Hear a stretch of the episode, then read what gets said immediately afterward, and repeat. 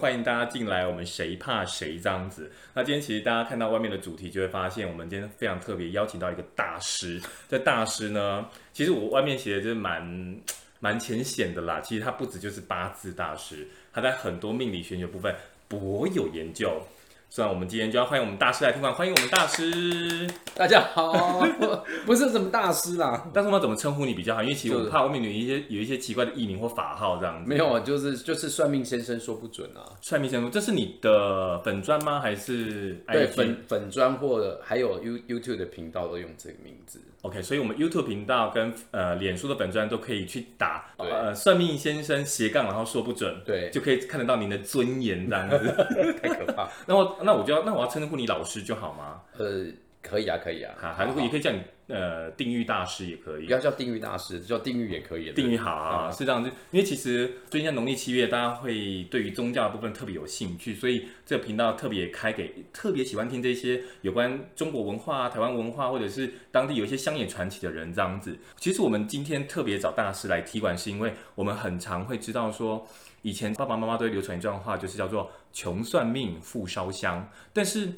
这个边我就要问一下大师，就是第一个，这个这个缘由是不是真的？第二个是，其实您在算八字的部分哦，您从什么时候开始接触八字？然后再来是，你什么时候开始觉得啊，你要出来服务大家这样子？我们先讲那个穷算命富烧香这件事情好了。嗯，其实其实我要讲就是说，呃，算命这种东西哈，有点像心理辅导这样子。中国人就是不太喜欢，就是就是东方文明的人都不太喜欢去看心理医生，嗯，因为觉得看心理医生就好像你是神经病。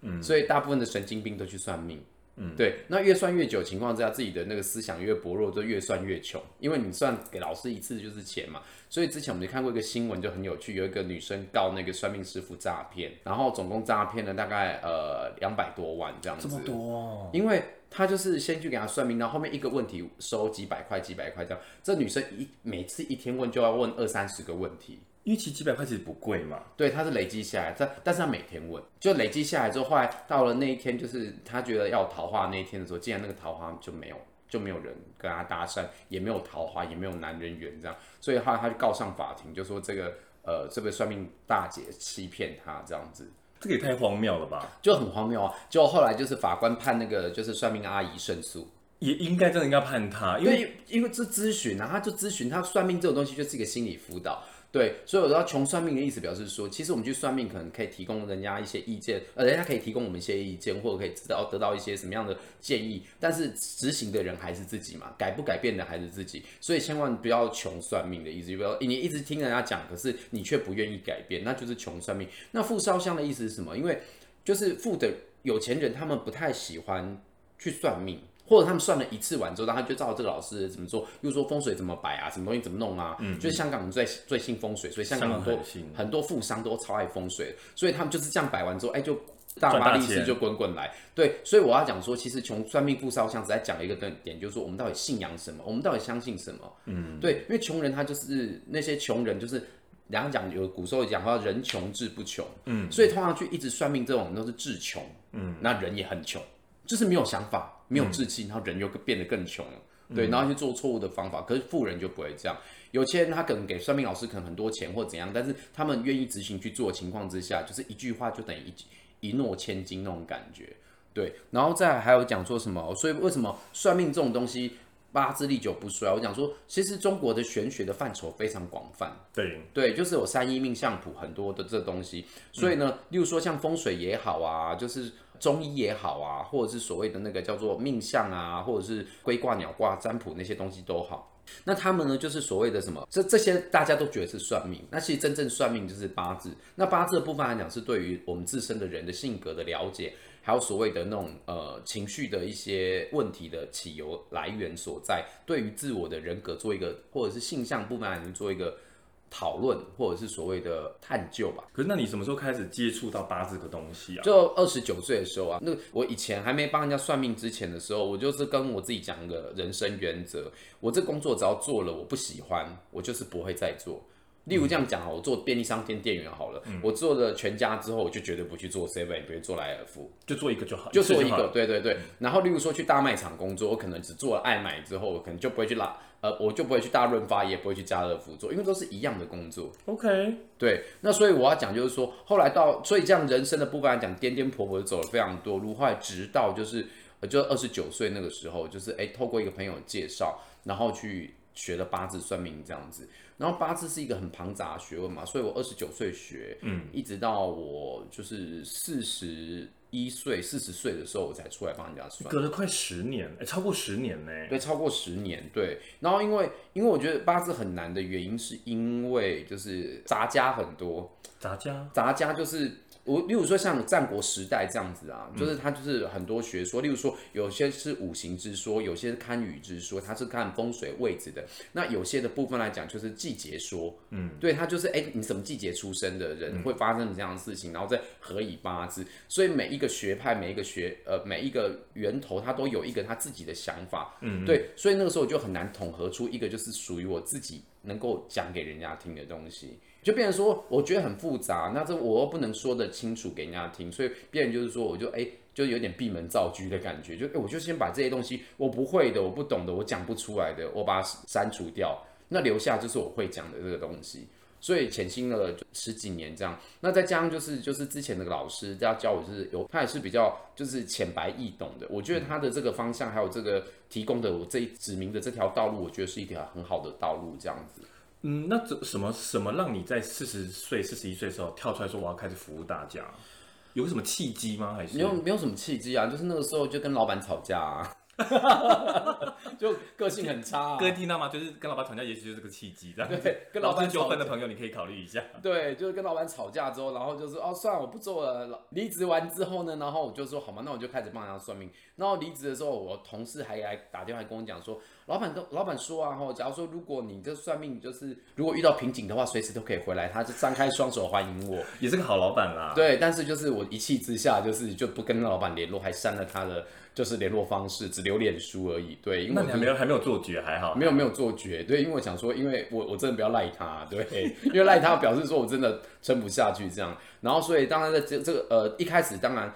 出来做，当然很多人会反对，就是说啊，现在算命老师这么多，现在的收入不稳定，啊呃，对对对，收入不稳定，然后哎，有一餐没一餐的，你怎样做这样？所以连我妈都是非常不看好我啊，你妈妈都不看好你耶？对啊，这我妈以前还让人家看风水，竟然还不看好我，她自己收人家那么多钱，她可能法力高强。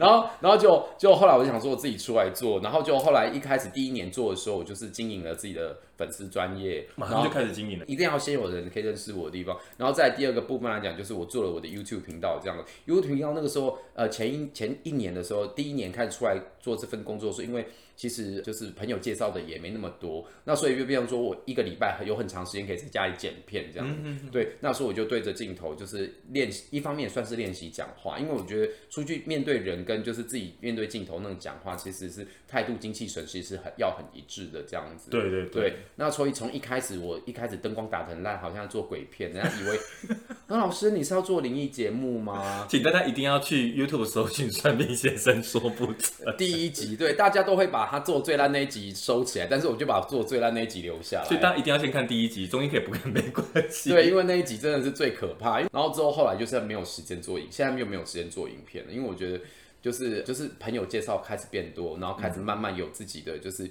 信徒嘛，应该这样讲吧，或者是就是对你比较信赖的朋友们。对对对，对对对。那所以他们就是每个月就是如果有些问一些问题，也是会就是。赞助一些或一些打赏这样，就是其实大家什么抖内抖内对抖内，欢迎抖内我们大师哦。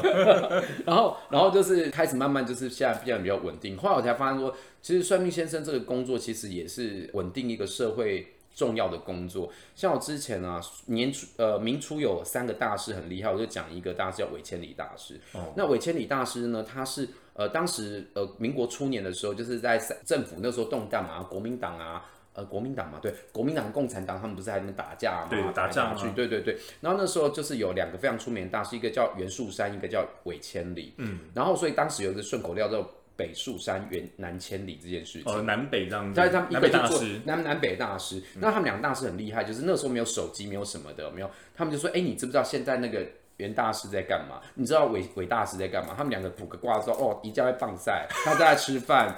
对他们就是超无聊，就是准确到无聊到就是生活琐事都可以，就是在那边就是瞎比就对。所以就像有钱人生活都是如此皮朴实无华而单调，就一样的道理，就对。对，大师也是要吃饭跟上厕所的。对，然后然后所以他们两个就是就是当时很厉害的两个人。然后呢，韦千里大师在他的有一本就是呃就是著述里面，他就是。挑了一些就是呃命理约言，就是例如说他可能从各家各派里面挑出一些比较重要的东西。但是我是非常喜欢看韦千里的书的原因，是因为他真的很喜欢干掉，就是以前的一些呃伪作，嗯，伪大师或者是一些好像看似很厉害的理论，实际上就是狗屁不通的东西。对，就是以以前看他书，就他很认真解释完这些东西，就说伪。尾尾巴，他会讲说，这完全是狗屁，不用看，就是落款这个狗屁。对对对，他都会在最后这样讲啊，那他他带一点文言文在里面。嗯、那所以呢，我就觉得，哦，后来我懂得怎么看韦大师的书了，我就是先看最后一句。不然前面就白看了，因为前面白看，我很认真研究，还没算出哦，原来 a 加 b 等于 c，c 加就开完根号，还要再微积分什么怎么，就做一堆演算完之后，哦，是狗屁，就被老师打个大叉。对，对，就拿个大叉。对，然后所以后来后来，我千里他在著书，他最后我们有有讲啊，就是说哈，命理的这种东西哈，就是你可以告诉人家人生一个方向怎么做，上至就是达官显贵，下至贩夫走卒，他们都有自己人生方向目标情况之下，这世界上就不会出现刀剑抢夺这些事情，然后社会就可以达到一个平和。嗯，对，所以呢，就是。算命师，千万不要就是小看自己在这个社会的，就是所谓的就是呃存在价值还有意义。所以看完这个东西的时候，就想说，哎，其实如果真的能够有一句话能够帮助到这一个，呃，如果感情有困难的人啊，或者是所谓哎工作上有辛苦的人啊，或者说哎交交际人际关系有困难的人，如果你一句话你点破他的情况之下。哎，其实他就不会就是闹自杀或闹情杀或闹一些有的没有的东西就会发生这样，所以后来我就就就是因为韦千里在他的书的背后写这句话，他写了那段话之后，所以我才我才觉得就是说，哎，应该要好好，哎，真的老师真的是随时带这本书，对对对对对，他就说父命在天，知命在人，人人有命必。未必人人皆知，嗯，对。然后呢，他说：“人人知命，人人守分，上无战争之害，下无攘夺之虞，其功不亦大哉？”嗯，对。所以我就说，韦千里他就是，其实他虽然现在后世的人很少在读他的书，但是就是我也经过一个朋友的介绍，就发现读他的书，我觉得真的是对于我的命命理学的帮助真的非常大。所以像很多时候你说，哎，很多东西你。没有听过其他老师讲过，对啊，原因是因为他们没有可能没有看过韦千里的书，他可能就读片，就是很很浅的东西，或者或者是读更难的东西，我不知道。嗯、对，但是韦千里他就是整理的非常多，就是很多就是有的没的，你看他所有东西都整理，就是、真的对对对。其实如果各位就是听众，如果真的对这个有兴趣的话，其实可以去去啊 Google 搜寻一下韦千里，他其实著作还蛮多的，静下心来好好的去看他，因为。东西他讲的非常的完整，而且他真的很喜欢就是干掉别人的。我真的看他说 就干掉别人，很少听到就算命大师会干掉别人。对对对，例如说你看像他在讲说什么，皆不取暗行，何况一时之乎？感觉在骂人了。对啊，他就说，哎，这个别人都不用这样讲，你为什么要这样讲？他就是很喜欢就是一直去干掉以前的大师。我觉得很喜欢看大师干掉大师，这样是好的事情吗？我也不知道。嗯，我觉得就是双龙抢珠的感觉。对对对对。其实我觉得刚刚那个丁丁大师有丁老师有说到这句部分。就是其实，在不同的命理的部分，有各种各个不同的呃专长以外，每个命理老师他所学的东西，其实原本背景就不同。嗯，那其实我们也很常听到，就是什么一命二运三风水啊，嗯，然后四读书五积德，叭叭叭叭叭，一路到后面。可是啊，这顺口溜这样，我背一次给大家听。好来，就是一命二运三风水，对，四积功德五读书，四积德五读书哈，对，六名七相八敬神，九交贵人十养生。第六是名字嘛，嗯、第七六名七相就是相貌，例如说像我们现在去整形啊，嗯、打什么眼袋啊，玻尿酸那个就是相相命相面面相的一种，对对。然后八敬神就是去拜拜。拜拜拜也可以，就是对对好这样提高，对对对对。然后在九交贵人十养生，嗯，第九就是交朋友嘛，认识新朋友，好的朋友，对对。那第十就是养生啊，例如说像我去学什么拍打，有的没有的事情啊，古代的弓形、酷刑，对。因为我本身在有一次就是因缘机会下也认识老师的时候，老师也用了他爱的小手帮我拍了一下，我只能说。两个字家暴。但是我不得不说，就拍完，因为我本身膝盖之前从山上摔下来过，加上我一直长年以来膝盖就是没有去治疗它，所以老师帮我拍完之后，当下真的惨不忍睹。我回家时候，我妈还说，你是去哪里跌倒吗？说没有，这些其实这些沙摸起来都不会痛了。但是隔了呃三五天之后，老师有说那沙会慢慢的淡掉，你也可以涂一点药，酒让它去瘀，让它快一点。对对对，我跟你讲，起立蹲下，我现在超强，所以就是欠打而已啦。对，干嘛这样？老师，你刚刚讲就是一到十的部分啊，那为什么我们还要懂八字、懂命理嘞？哦、呃，就是我要讲说一命二运三风水那个偷顺口溜加起来十个嘛，那在我来讲，它就是一张考卷的一百分。嗯，然后呢，一命二运三风水的部分来讲，就前面这三个部分来讲，站起来站起来的比例是人生的六十分。嗯，对，那命的部分来讲，在这六十分里面就占了三十分。嗯，所以命的部分来讲是比重最高的，它就是一个人生的一百分里边的三分之一左右。嗯嗯，那至于其他部分来讲，就是。呃，四季功德五读书，一直到九教贵人十养生这七个东西的部分来讲呢，它就分就是大概就是除以四十而已。所以一个好的名字顶多五分六分。然后我要讲说，为什么懂八字的原因，是因为它占的比分太高，就好像那考卷下来这一个这一题申论题。对，他占三十分，那你要不要读他？要啊。对啊，不然你的人生就可能就是个大零分啊，对 不对？为什么老师有点在骂我？没有没有，不是不是，我意思是说，就是所以一定要先知道最前面，不然的话，你其其他什么东东西都做，你的考卷还是只有四十分而已。对了，对，有像有些人哎，整形去整了，然后名字去改了，嗯、然后呃很多事情都去做了，烧香也拜拜了，然后交朋友了很多，那也很重养生，但是为什么还是就走了？因为他不懂命嘛。嗯、他的还是四十分而已啊，前面该拿的分数没拿到。对对对对，那是最大最最重要的比重的分数他没有拿到，因为这命的这一题就三十分了。大就是就是你一定要会，你就至少可以至少个基本盘你是稳住的。对对对，这这至少你至少是了解自己的，为什么你的命是这么走？嗯、对，那所以我要讲说，常常所以我们常讲说逢九怎么样啊，逢九怎么样？你二十九岁才开始踏入这个，对，二十九岁才开始学，因为那个时候人生已经衰到一个爆炸了。嗯 对啊，做保险做的很烂，然后所以我要讲就是说，但是我觉得也感谢做保险，因为那个时候就是因为做保险做的很烂，所以就变成去学算命之后，变成说，哎，去保护服务就是一直给他算命，嗯，对，然后免费的，所以大家就会一一个揪揪一个来，所以那个时候很在很短的时间内，我就是半年就算了三百个人。半年三百，几乎每天都在算一两个以上。对对对对对对对，就这么聊天，然后就讲那个我上课学的东西，然后分享给大家听。一开始抱持一种分享，后来发现算一算，就是分享久之后发现说，哎，其实这中间是有一些道理的。嗯、然后所以慢慢就研发叫做所谓的，就是说呃批断流年，然后呃预预判它的未来情势会是怎样，或者你这只股票会不会赚钱啊，或者说你这个投资到底会不会得利这件事情。嗯，对对对对，就慢慢慢就变成是这样，而且这些人就是也觉得说，哎，这个部分真的是有呃，你说完之后真的有被印证到，或者是有迹可循这样子。对对对对对，然后所以通常来讲，就是我都跟大家讲说，如果过去的事情我都能够说准的话，那未来的事情一定是有迹可循的。所以我们都会从过去的事情开始去印证，像以前还会回推流年，我现在就不做这件事情了。为什么回退流年的原因就是，还有我们要回顾十年、二十年前啊。你说，譬如就像二零二零，你就回顾我二零一九、二零一八。对对对对对，然后就讲以前的事情来印证。后来我发现说，其实这也是蛮多，因为发发生的事情已经不可能改变。那我们当然是寄望未来会是比较实在一点的。那有些人的部分来讲，就是一直觉得过去失败、过去难过的情况，他很容易沉浸在那里面，所以现在有很多人就很容易忧郁症啊。对，非常多人看身心科。对对对，那我说我就想说，以前我还要回推，现在我就不想回推，现在我觉得我们放眼未来好了。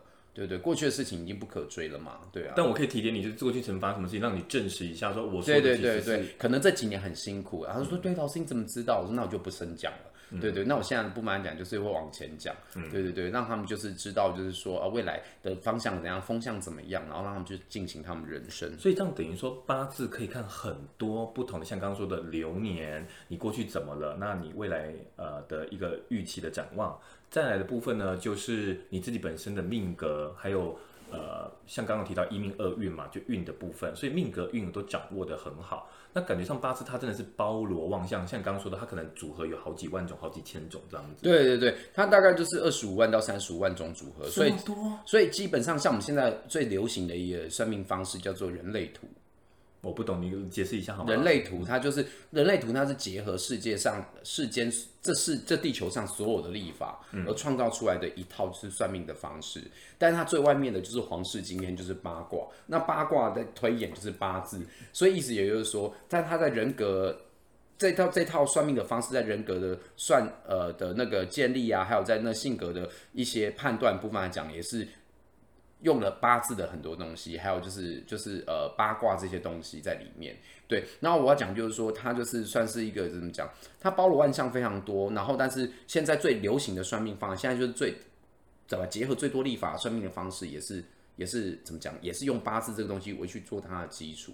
对，然后为什么八字算命会准确，或者是八字算命会这么重要的原因，是因为呢，它是目前唯一就是经过朝代改变，就是它还是唯一可以用的历法。像马雅历就失传了，像呃印度的佛历就失传了，像那个如呃那个罗马的历法也就失传了，一直到耶稣诞生之后，开始新的纪元，新的。新的西元了，西元，对对对对对，所以我要讲，我要讲就是说，其实它就是一个很妙的历法，朝代经过几几番更替和修整完之后，其实它都一直都是正确，都没有错。然后几年一闰，几三年一闰这件事情，而且闰的刚刚好，嗯，好像都算的掐的没有没有失误的感觉。例如说，像我讲一个最简单的，呃，不是，就是今年今年发生，因为今年是闰几月？闰四月嘛，对。嗯、那四月的部分来讲，就是我们的。呃，七八月份是不是比较长？就是比较长一点，对。然后那个时候就是上个上个月部呃上上个月部分，七月份到七月三十一号的时候，竟然没有一个台风。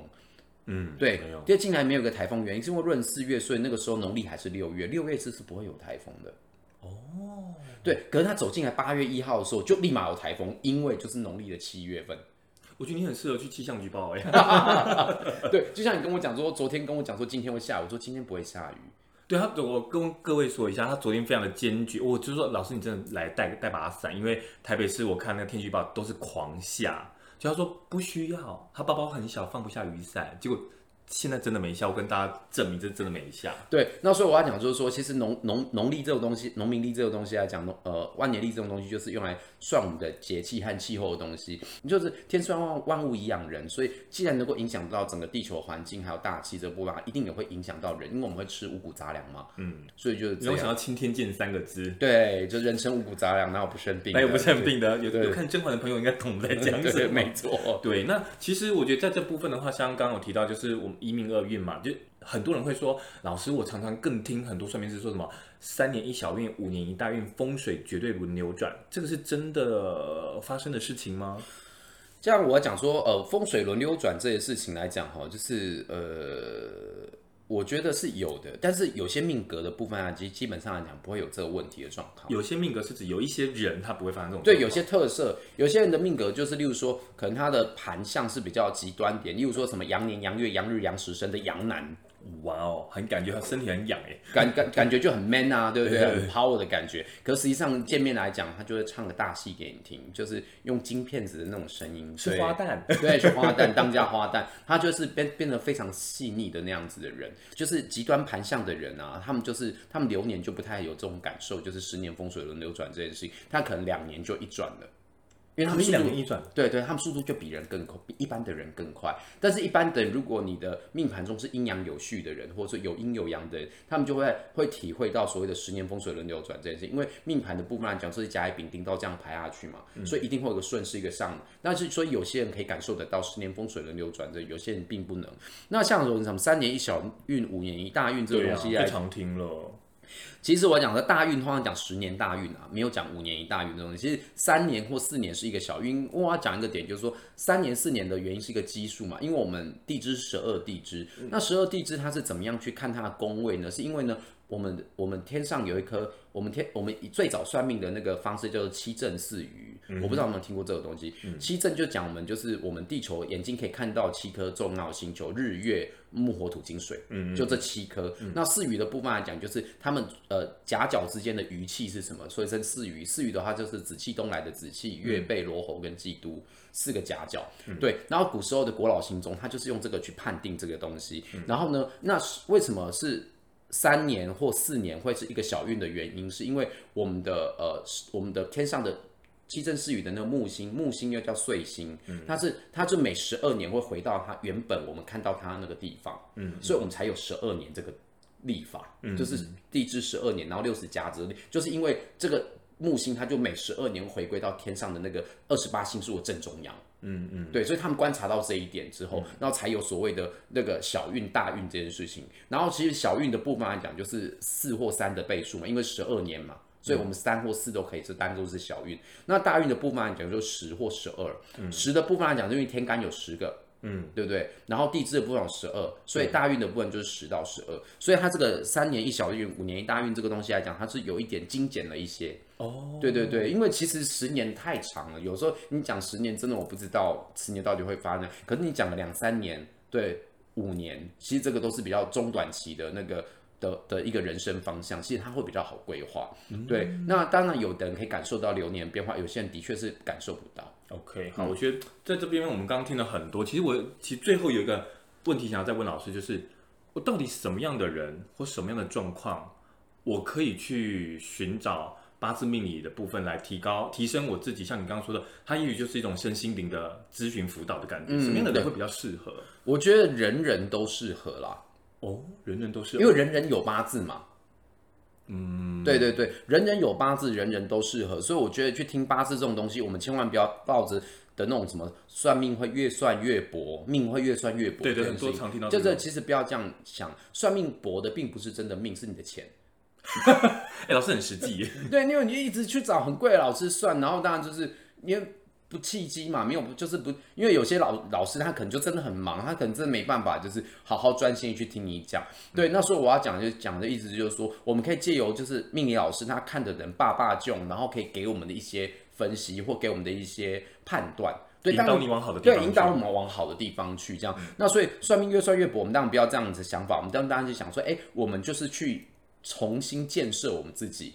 然后得到一些新的概念之后，例如说就像呃房子的改建一样，因为房子久一定会漏水嘛，或屋顶长时长时间被雨淋，一定会破洞这些东西。那我们就是去给老师抓漏抓补这样子。哦，对对对，是这种概念，是这种概念。所以我想说，像有些人部分来讲，的确他不太需要常常算命，他可能就是三五年算一次命。嗯、那有些人部分来讲，就是年年要算命，因为他就脑比较脑波比较弱，或者记忆比较差，记忆比较差，可能没有录音。对，对对，没有录音，或者是没有做笔记，所以他就可能要很常去算。但是我要讲。说就是你不要 A B C 这样到处算，你就可能就是哎、欸，这个老师我跟他讲话话比较话聊，然后这个老师也比较会听我娓娓道来这样，那我们就跟这个老师比较契合，不然讲我们就可以多多听他们讲。我觉得算命不要跟买买买鞋子一样嘛，一开始要买的时候一定要先去 Google 一下，就是这个品牌这个老师和这个到底适不适合我这样子。嗯嗯对，那像有些人去算命最害怕遇到那一种就是。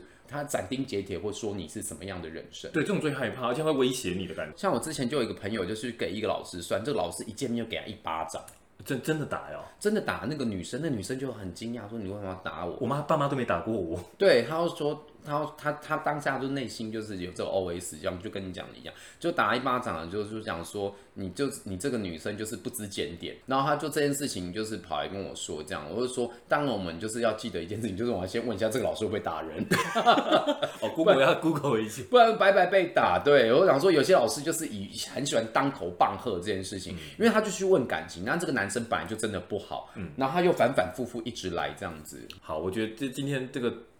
老师讲的非常非常多，而且该告诉我们该怎么去找他他正确的一个心灵导师这个概念，还有真的算命的话是人人可以算，而且在八字的部分包罗万象，可以看到你自己本身原本命格什么样的个性，然后缺什么，帮自己抓漏的一个概念这样子。好，那我觉得今天呢，我们也不能耽误大师太太多，因为大师今天超级满档，所以大家如果真的对我们的丁云老师有兴趣，可以到他的脸书、脸书粉专跟 YouTube 找算命先生说不准斜杠说不准斜杠说不准，然后来跟老师来做一个近距离或者是呃更多的互动这样子。那我们今天就到这边喽，谢谢大家，谢谢大家，谢谢老师，拜拜，拜拜。